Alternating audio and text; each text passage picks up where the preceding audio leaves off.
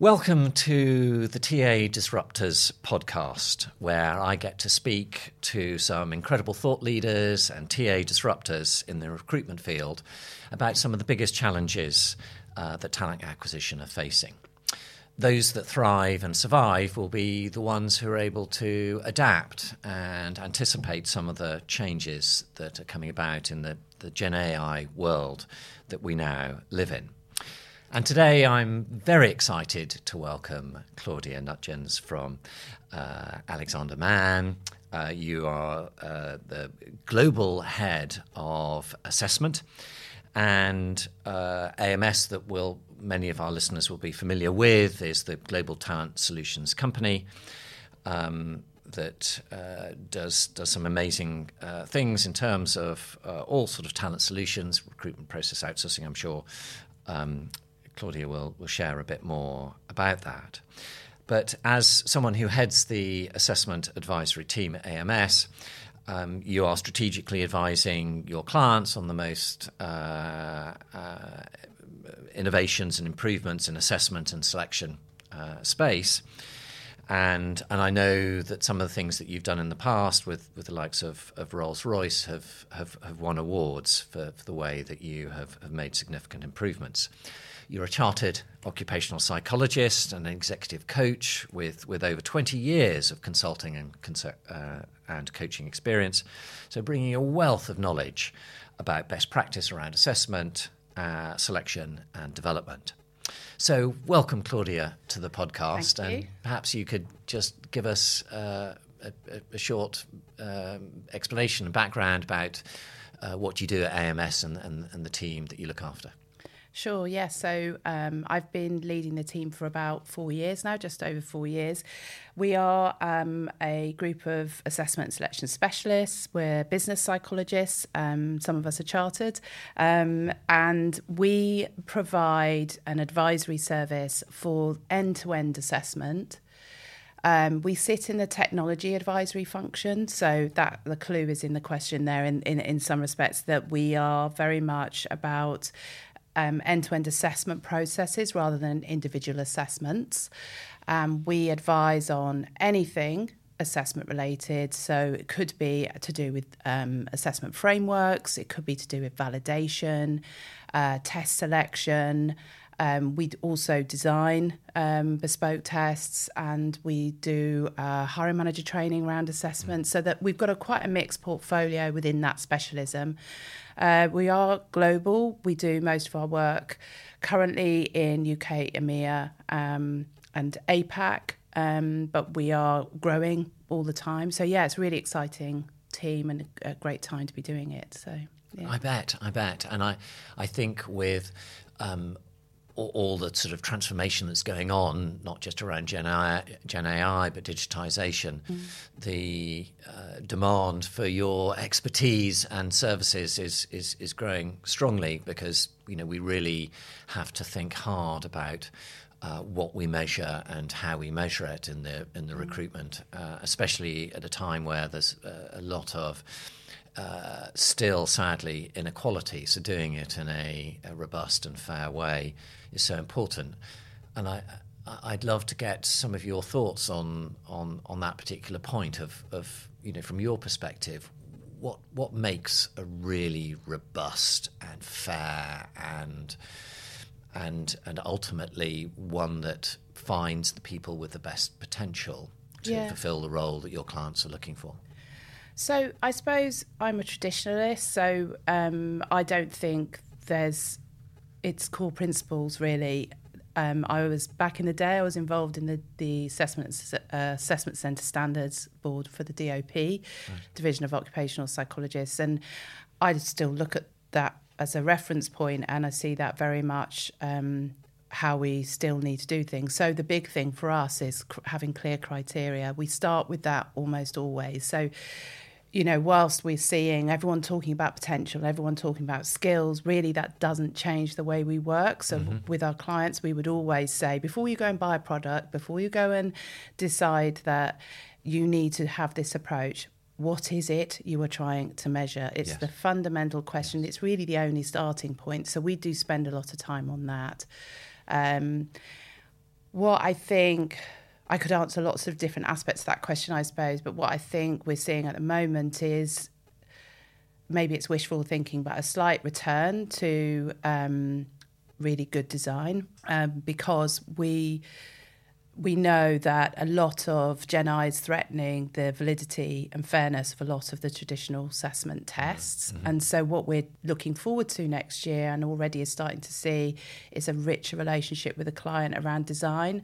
Um, and really also forcing our we AMS don't have any assessment product. We don't sell any. What we do is we work via partners, and partners um, we're going to be pushing on partners to prove the validity of their their instruments. We're going to be working with them to be more innovative and inventive in the way that they respond to this. And, uh, you know, a lot of them are leading the way anyway. We don't need to push them, they know it's real for them.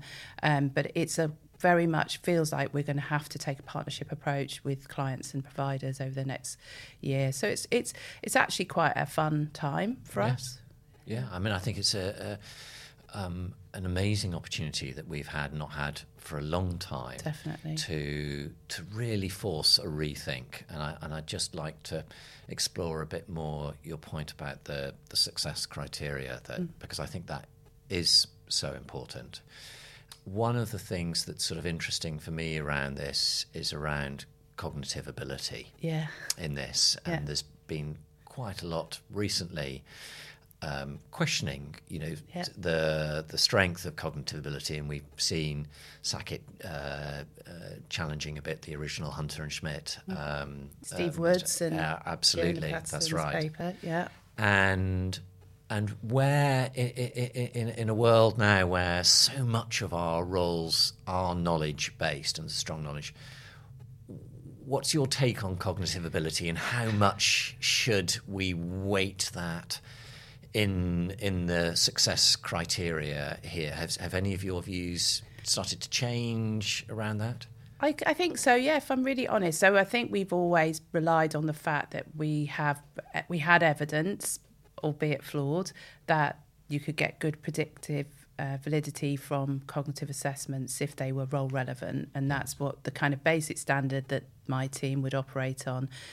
That whilst we would never use them as a screening tool on their own, for instance. So we favour a much more blended approach, but um, we we do know that for certain roles there is there were clear links between cognitive ability and performance in roles. So what I think is, you know, got to get to grips with the new kind of ideas around this and what the challenge is now. But I think what we're we're seeing much more hesitancy now. We were already seeing it because we are finding that the adverse impact is very real from yes. those assessments. I, I don't know. I can't. I don't know if anyone's done a meta-analysis on this, but I feel like the adverse impact is getting worse on cognitive. We are seeing yes. Pockets of it happen more often, whereas before we could rely on a test that had been on the shelf for a while, mm-hmm. not to have not to produce that. But in some of our early careers populations, we are seeing it happen. Why do you think that is the case? Do you think that's just the the design, or maybe yeah. uh, you know there are other factors in there because obviously those things have been around for a while. So why why yeah. why suddenly that creeping in a bit more now than it has done before? I mean, I'm I'm a practitioner, so I'm not an academic. Um, as much as I try to keep mm. up to date with the evidence base, um, I don't know. But what my sense is, and I have teenagers as well. So I'm yes. basing it a bit on personal experience. But my sense is the education system is deeply flawed. Right. um, but maybe we were training people better at school to mm. to perform on those sorts of tests in the more traditional approach to education. I think now there's not a level playing field. People aren't coming out of education yes, with, with, the, the right with the skills. right skills and and with the same skills, and therefore their performance on those more traditional assessments is really varied. And I also think it's very alien. Some of those, yes. they're you know, it's a very alien way of thinking. Doesn't really reflect job related skills, and that's that's one of our we, for some it does and we where we think there's a proper match we would try them yes um, but we but we are seeing certainly for certain types of reasoning assessments, you know, we, we, the justification for it just isn't there anymore. Yes, so, yes.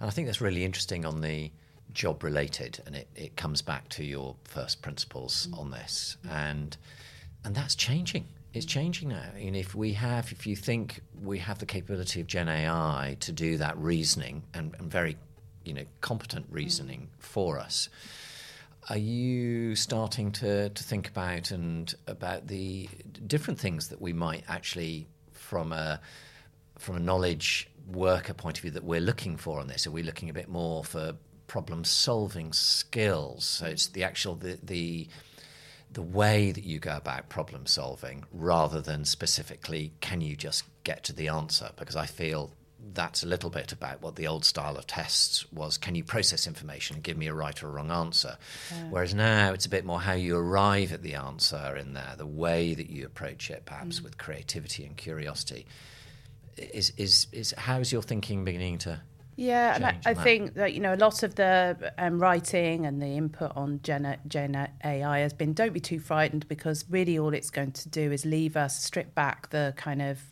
basic tasks within a role and and all these the more human stuff around into you know our relationships with each other, our complex thinking, um, spontaneity, creativity, yes.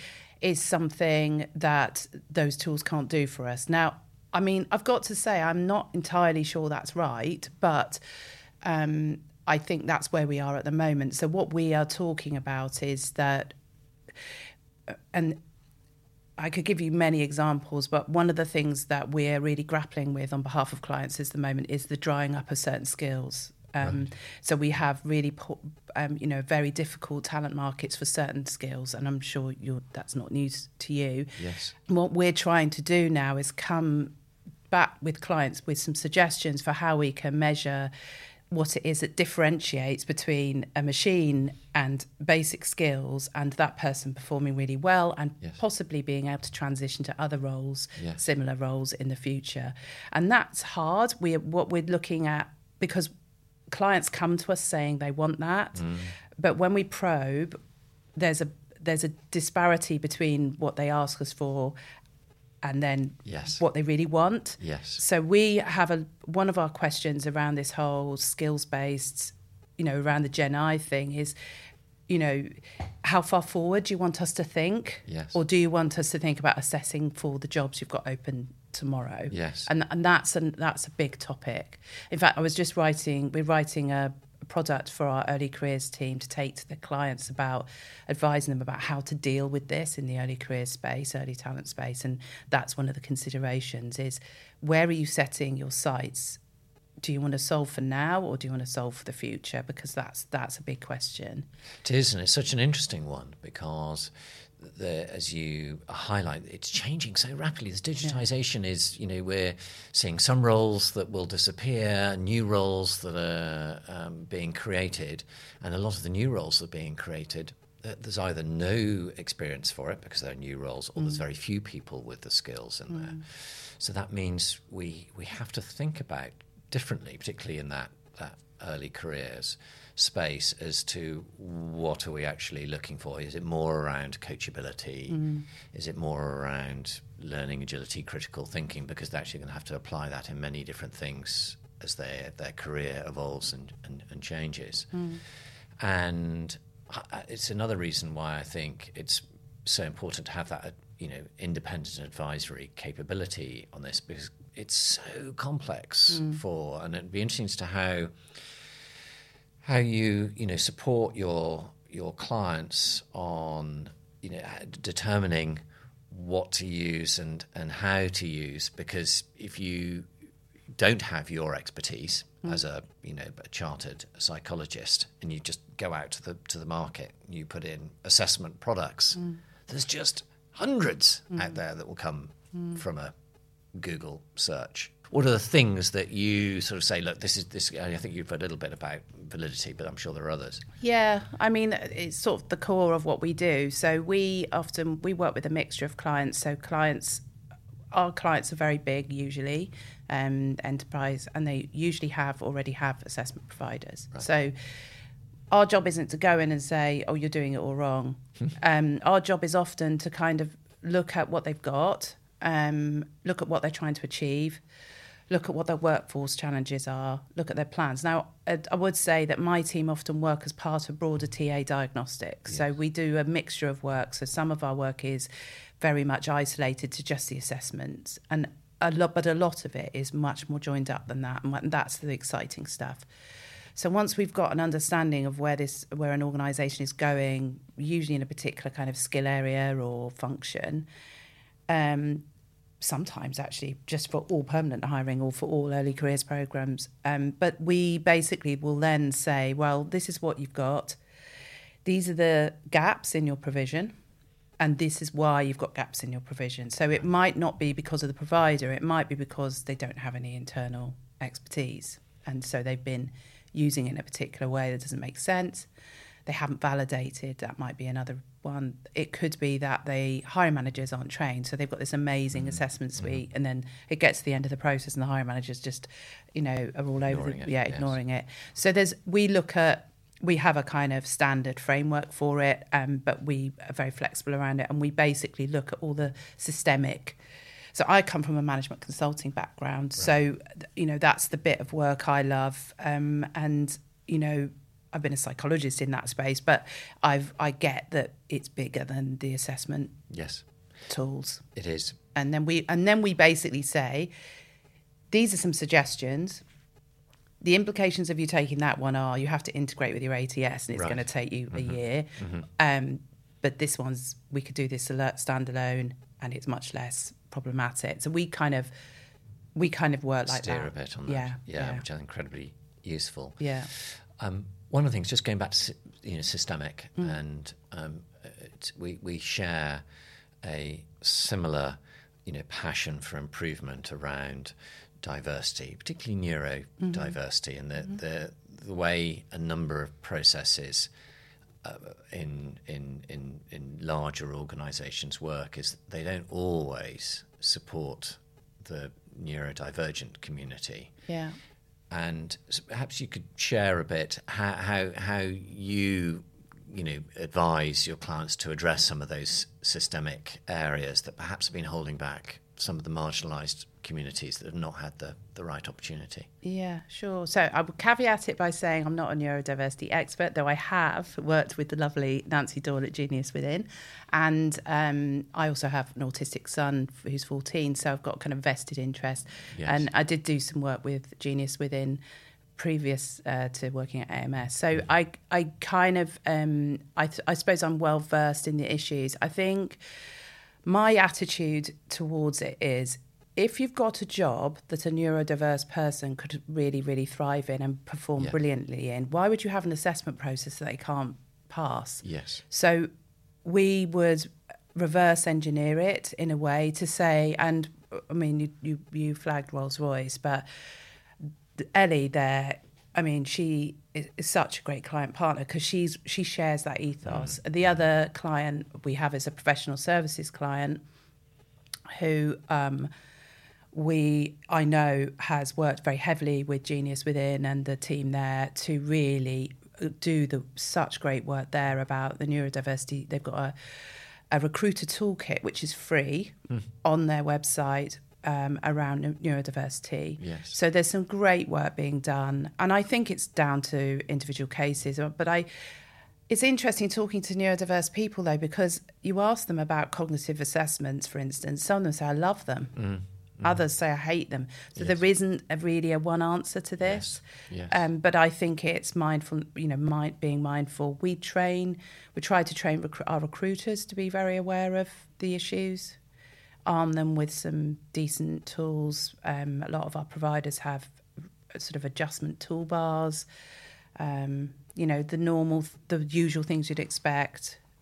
But yeah, it's not a simple thing. It's not. It's not. It's not. Um, it, it doesn't mean that you know we shouldn't try harder, um, but I think you're right that we, we just need to be aware that th th this is a broad spectrum. There's a spectrum within autism. There's a spectrum um, within the neurodivergent community, and so there's not a one size fits all for this. There, there has to be an element of uh, of uh, making some adjustments in some parts of the process, and in other parts it may be a, completely parallel process uh, around this.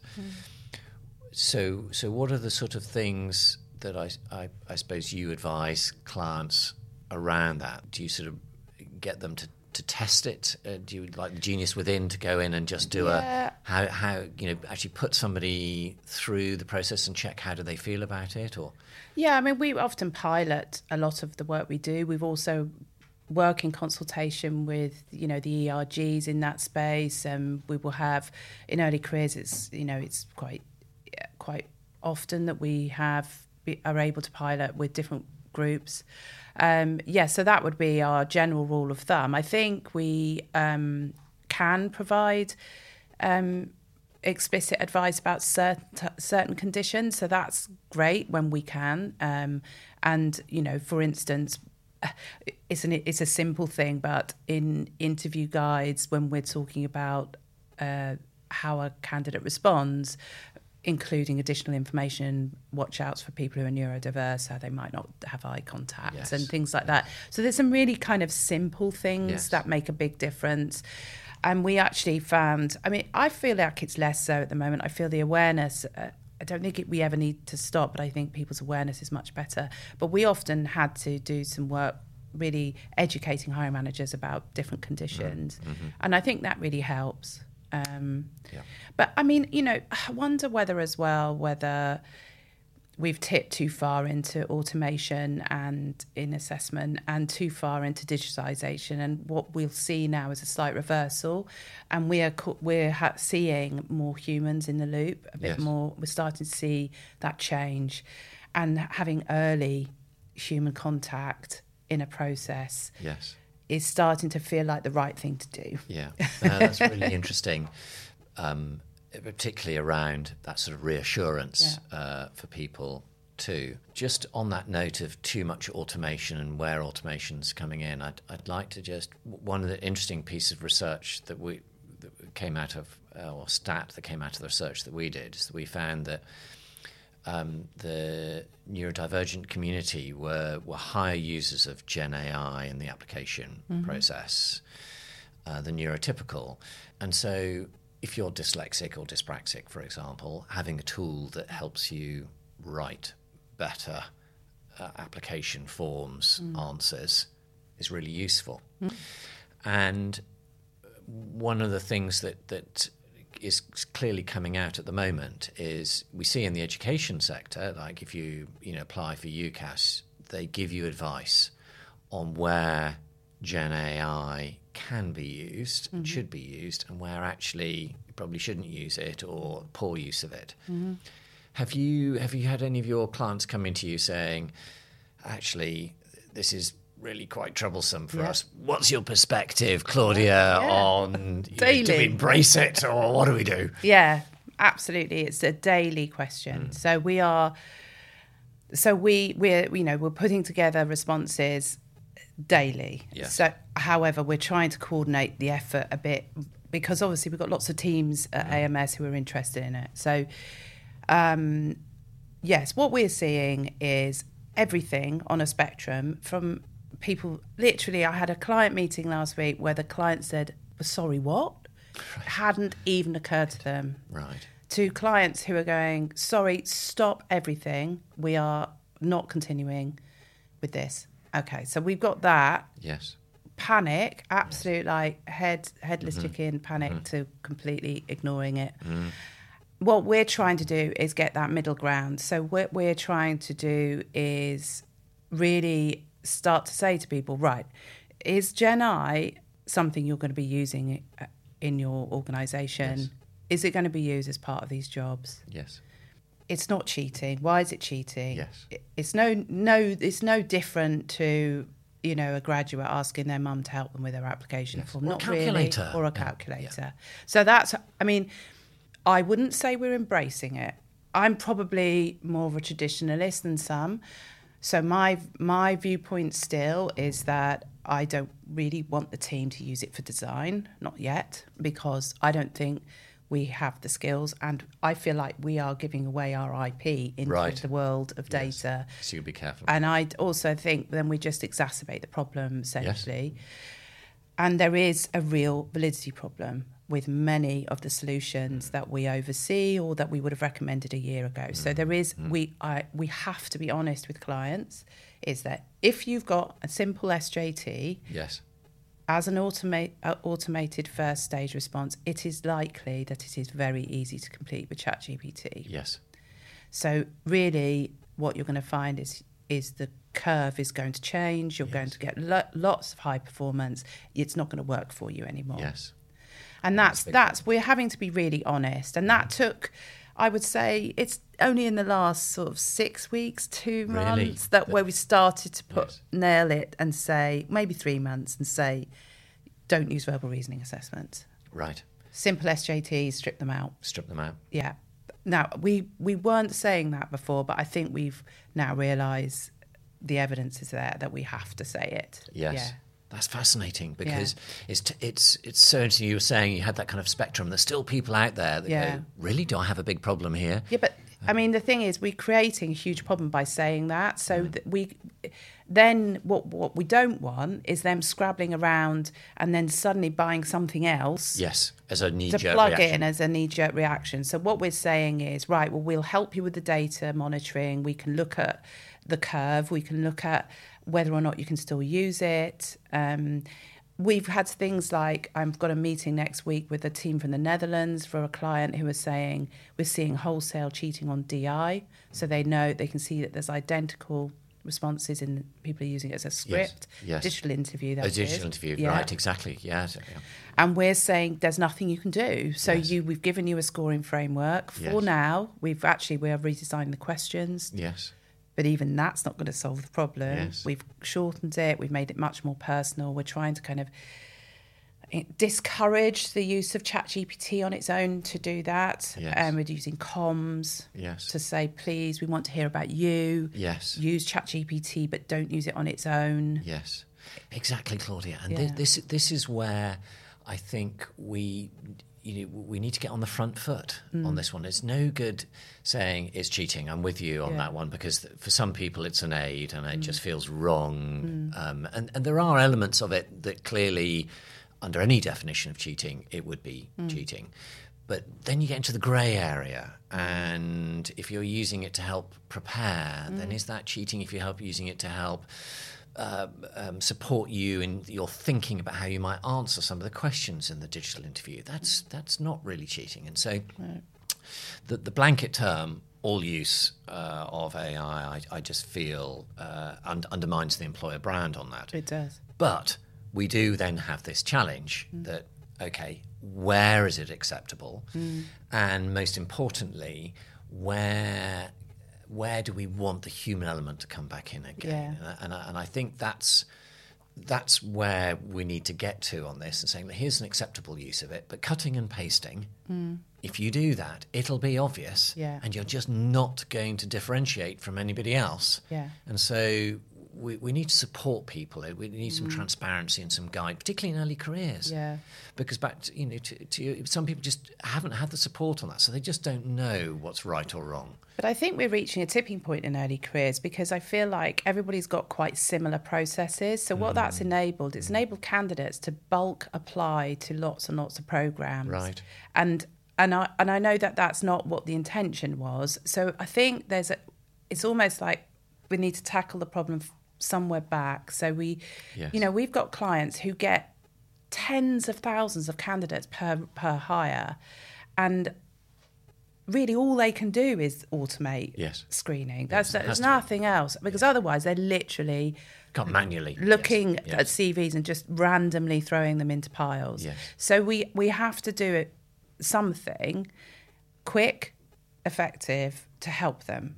Yes. Or we have to start thinking about a stage before assessment, which is around funneling people a bit better. Because the problem in the in the name of diversity, many clients have opened their funnels up, right, up. They've Yes. done lots of attraction, But of course, then you've just got these huge populations Mm-hmm. applying. So it, it is a really interesting dilemma. The gains that we've had through opening up funnels are also now presenting Yes. problems. So you've got that trade-off, and I think that's the that's the thing that Hmm. people need to sort of work out on this. I'm completely behind the uh, removing the degree uh, piece on this because Hmm. it it served a purpose in the in the past. You know, two one Mm-hmm. cut off, but uh, it clearly was a limiting factor, and and so I'm I- welcome the, the kind of openness around this. But now in we have all sorts of little tools that while you sleep, you know, you can you can put an application. I think it's interesting what you were saying. The many processes are similar in the early career space, so it, it almost becomes a little bit of a cut and paste Yeah. and and so the education around that is more important uh, than ever around this, and and therefore the guidance has to come forward, you know, on career sites and an interesting, you know, part of your advisory element. I, I wonder now is changing of okay, there's there's different things that we need to be assessing for and looking for that needs to be reflected in saying to people these are the kind of things that we're looking for so if Yeah. that resonates with you on that but then thinking about well how do we give them the opportunity to work out whether they do have those things before they then get thrown into the recruitment process and, and put it committing a lot of time to that Yeah, absolutely. I mean, you know, we, we obviously have very different solutions for different hire types as well. Yes. So we, you talk about, you know, there are very different problems in the early career space as there are, say, in tech hiring or, you know, we see in uh, sort of skilled workers, trades, um, or, you know, m- more leadership hiring. There's very different problems. So, you know, it, and that's the thing. That's the other thing my team have to do. We have to pivot a lot from the different hire types and really think about the uniqueness of the talent market. We've got brand and attraction Yes. team we work very carefully with, and they're experts in, you know, the talent value proposition and all of that sort of thing. So we actually often are very informed by kind of work together on Yes. thinking about the messaging and what they're trying to do with the funnels as well and obviously the RPO teams we need to help them. Sometimes our solutions are part of what we offer clients yes. in which case we have to balance quality of candidate time to hire mm. with efficiency. So you know we've got we've got a lot to think about and a lot to get right. I mean, one of the things about the reaction to Gen AI is it will affect efficiency and we've got to kind of work with our clients to for them to understand the tolerances about that you know there's been a real trend i you know i haven't been in recruitment for my entire career but there's been a trend to take stuff away from hiring managers because the idea that it's less efficient to have hiring Yes. managers doing Yes. things they're perhaps less good at making objective judgments. But actually, I have quite a lot of sympathy with hiring managers' frustration with that. Um, they know their jobs, they know their teams, they know their culture really, really well. I, I do wonder whether we're going to have to have a again a flip back to more hiring manager involvement in Yes. the process. more in person so it- Yeah. and, and that'll mean potentially more cost Yeah, uh, around all of this, and so that has to be, you know, at a time where many organisations are uh, re- reducing the, the the amount of spend that they have on talent acquisition, in their own teams are being shrunk around this. So you again, you're back to that trade-off between efficiency and effectiveness and human touch, candidate experience uh, around this, and and so do, do you do you see actually we're, we're, we're you, you're that the, the trend is going to be to bringing more people in in person now Yeah, rather than so. trying to do it all all digitally. Yes, I think so. I think so. That's what we're anticipating next year is that there will be a greater emphasis on later stage assessments. Um, like I said, probably more recruiter phone calls involvement at the beginning. I mean, we, we have we make huge efforts to make the automation feel human. Yes. There's ways of doing that that we think are really successful, but we can't ignore the fact that Gen AI will mean that candidates are going to start looking very similar if we're not careful. Mm. And so at some point, we have to make judgments based on how they respond to another human being, what they do when they're put under when they haven't got time to prepare. So if that's a characteristic of the job, you know, spontaneity. Yes. Then we do need to have we're going to have to bring people in, or at least proctoring technology we are looking at at the moment. It's really problematic. It is. So yeah. we at the moment we don't have any clients using it um, legally. I think ethically, proctoring. It, you you're into all sorts of challenges around yeah. that. I, I, I, I just like to explore that a little bit about legally because is is that something that you're having to factor in now because we've obviously got in New York there's new legislation mm. around any kind of use of automated uh, screening in there. We've got the new EU Digital Act that's coming out too. So, mm. h- how is that impacting your thinking about design and I suppose the advice that you're giving clients too? Yeah, so we um, have taken this very seriously at AMS. So with obviously for obvious reasons, we're we know we manage risk very carefully. So we formed a partnership with a firm called Holistic AI who mm. do AI audits, and we were. Um, so I met them through a client um, who was doing auditing all of their tech, um, and we've uh, since formed a kind of partnership with them. Now, what that means is that we expect all of our providers to go through their assurance, um, and also we're recommending the assurance process to to our clients. So it's a really robust um, expert service. I mean, there are different versions of it. I'm not a legal expert, but they will provide interpretations of the law in the process that they take people through. So I'm not kind of slopey shouldered about it, but I think we can't be experts in everything. Yes. Um, so we're assessment experts, but we need we understand the law that will come that's in the UK is going to be. We originally thought that it would allow for quite a lot of innovation, but mm. actually I think it, the general areas, the interpretation of it is going to be really quite prohibitive. Yes. So we know that that's coming our way. Um, in fact, everything we do at the moment, we're already applying those the explainability, the um, transparency, yes, uh, bias, yeah, auditability yes. criteria to it. And uh, obviously in the US, I mean, US is difficult because it's state legislation. So mm. you could be in one place and it would say this and another. So I think the general thinking is we go for the most the most strict sort of strict and yeah yeah cover everything yeah, yeah, yeah so i mean you know and i think the us assessment providers are all over this and if they're not we wouldn't really work with them yes, so yes. Um, yeah. but it's an interesting development around this i mean you know what you shared earlier is that uh, with s- verbal reasoning simple SJTs mm that are undermined now, mm-hmm. then you have also to do so you, you've just got a sort of process vulnerability uh, thing to think about. Now you've also got a legal vulnerability piece too to to factor in for this as well, mm. and it's suddenly becoming a lot more complex for.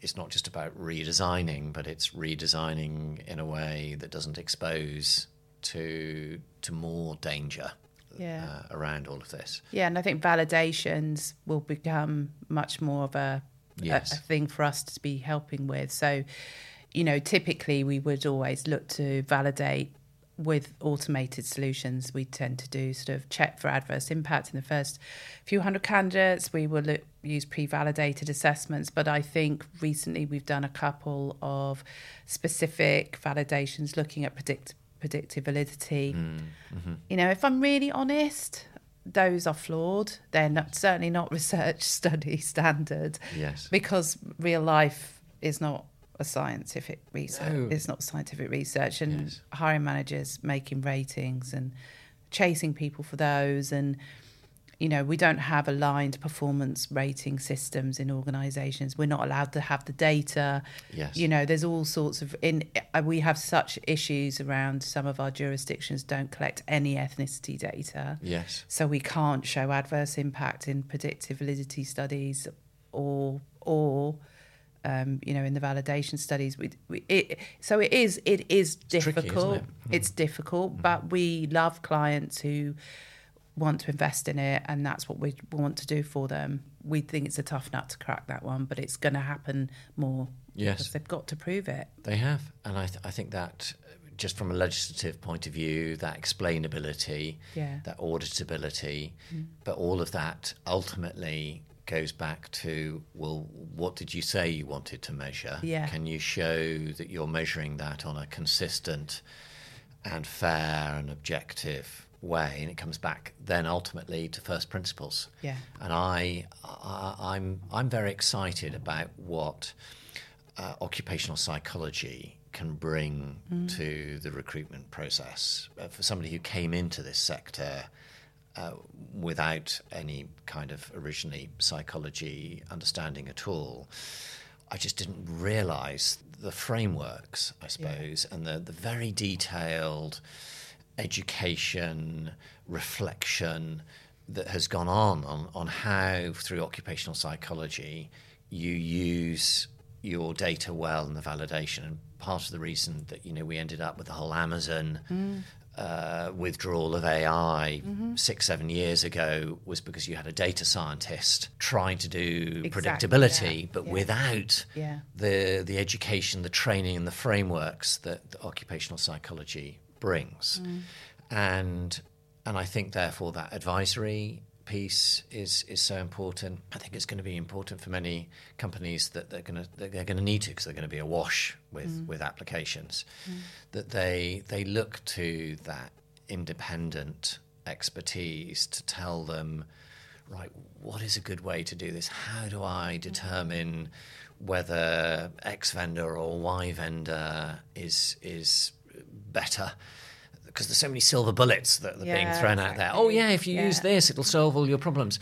But as we've just discussed, it's never that easy, Claudia, is no, it? It's, no. it's you know, and nobody likes to hear it depends. But honestly, it feels to me at the moment this is a good time to be to be what we would be, normally be quite cautious. We're Yes. not, and this is why I, Yes. you know I made the joke about I'm not a TA disruptor. I wouldn't ever call myself that. My that's not my job. My job is to protect people Yes. from doing the wrong things and advise them. If we can innovate, great. Um, but that's not my primary motive. My motive is to do this properly. Yes. Um, and so I think that's that's it's a really exciting time for that. And when I Yes. went to um, SIOP, which is the Mm. US um, Mm-hmm. conference last year, um, and I'm going hopefully again in April um, to speak on the subject. But I felt really excited by the way the US psychologists were tackling it. They Yes. there were a lot of lawyers around, but Yeah. they but they were saying this is an exciting time for us because this is about first principles. It is. Um, it's not about, and we can support and protect, and we can remind people of why experts are needed. exactly. So, because I think for a while, it was almost as if you felt a little bit ashamed of being an expert. There's some you're not you're not Yes. kind of innovative enough. You're not forward thinking enough, Yes. and, uh, it's frustrating. Yes, yes. And I think it's such a, a great point, Claudia. And and what's interesting for me is, and, and part of getting different views on this podcast, Mm.